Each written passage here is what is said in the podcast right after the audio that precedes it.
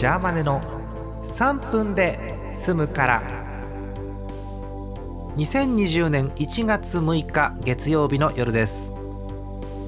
昨日の3分で北海道の雪が少ないなんていう話をしたんですけれども今日のニュース見てびっくりしました。北海道十勝地方砂嵐。ひゃー。あるのねそんなこと。うん。あまりに雪がなくて砂が舞ったっていう。びっくりです、えー、一部ね高速なんかも通行止めということで。あんま聞いたことないですよねこういうのね。うん。雪が少ないのも考えものというとこなんでしょうか。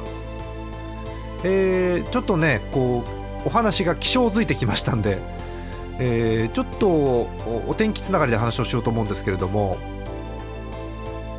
東京、まあ、東京お住まいの方東京に縁がない方なんかイベントがあると東京行くよっていう方いろんな方いると思うんですけれども、えー、住んでるとこと違うところに行くと天気予報楽しくない？もうね今リスナーさんの半分以上がこのラジオ止めましたよ。別に面白くないということで止めましたよ。えー、えっと東京地方のまあお天気もそうですけどあの天気予報で一緒に注意報とか警報も出すじゃないですか。ええでその時にあの東京都いくつかのブロックというか地域に分けて言うんですよね。でそのブロックというか地域なんですがえーと、東京都のいわゆる、えーと、初等部じゃない方の方を言うと東から23区東部次が23区西部。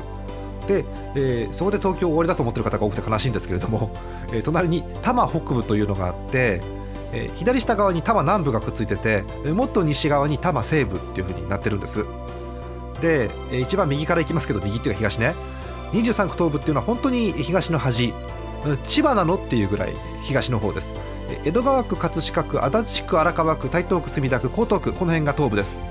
でそれ以外の23区が23区西部で、えー、その次が多摩北部。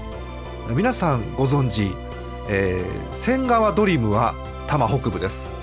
はい。あと私の心のふるさと八王子は多摩南部。はい。で皆さんご存知東京都檜原村はですね多摩西部ということになってます。え、こんな風に多分都道府県で違うと思うので、え、各都道府県の皆さん、え、お天気のエリア分け教えてください、えお便り来るといいな。また次回です。おやすみなさい。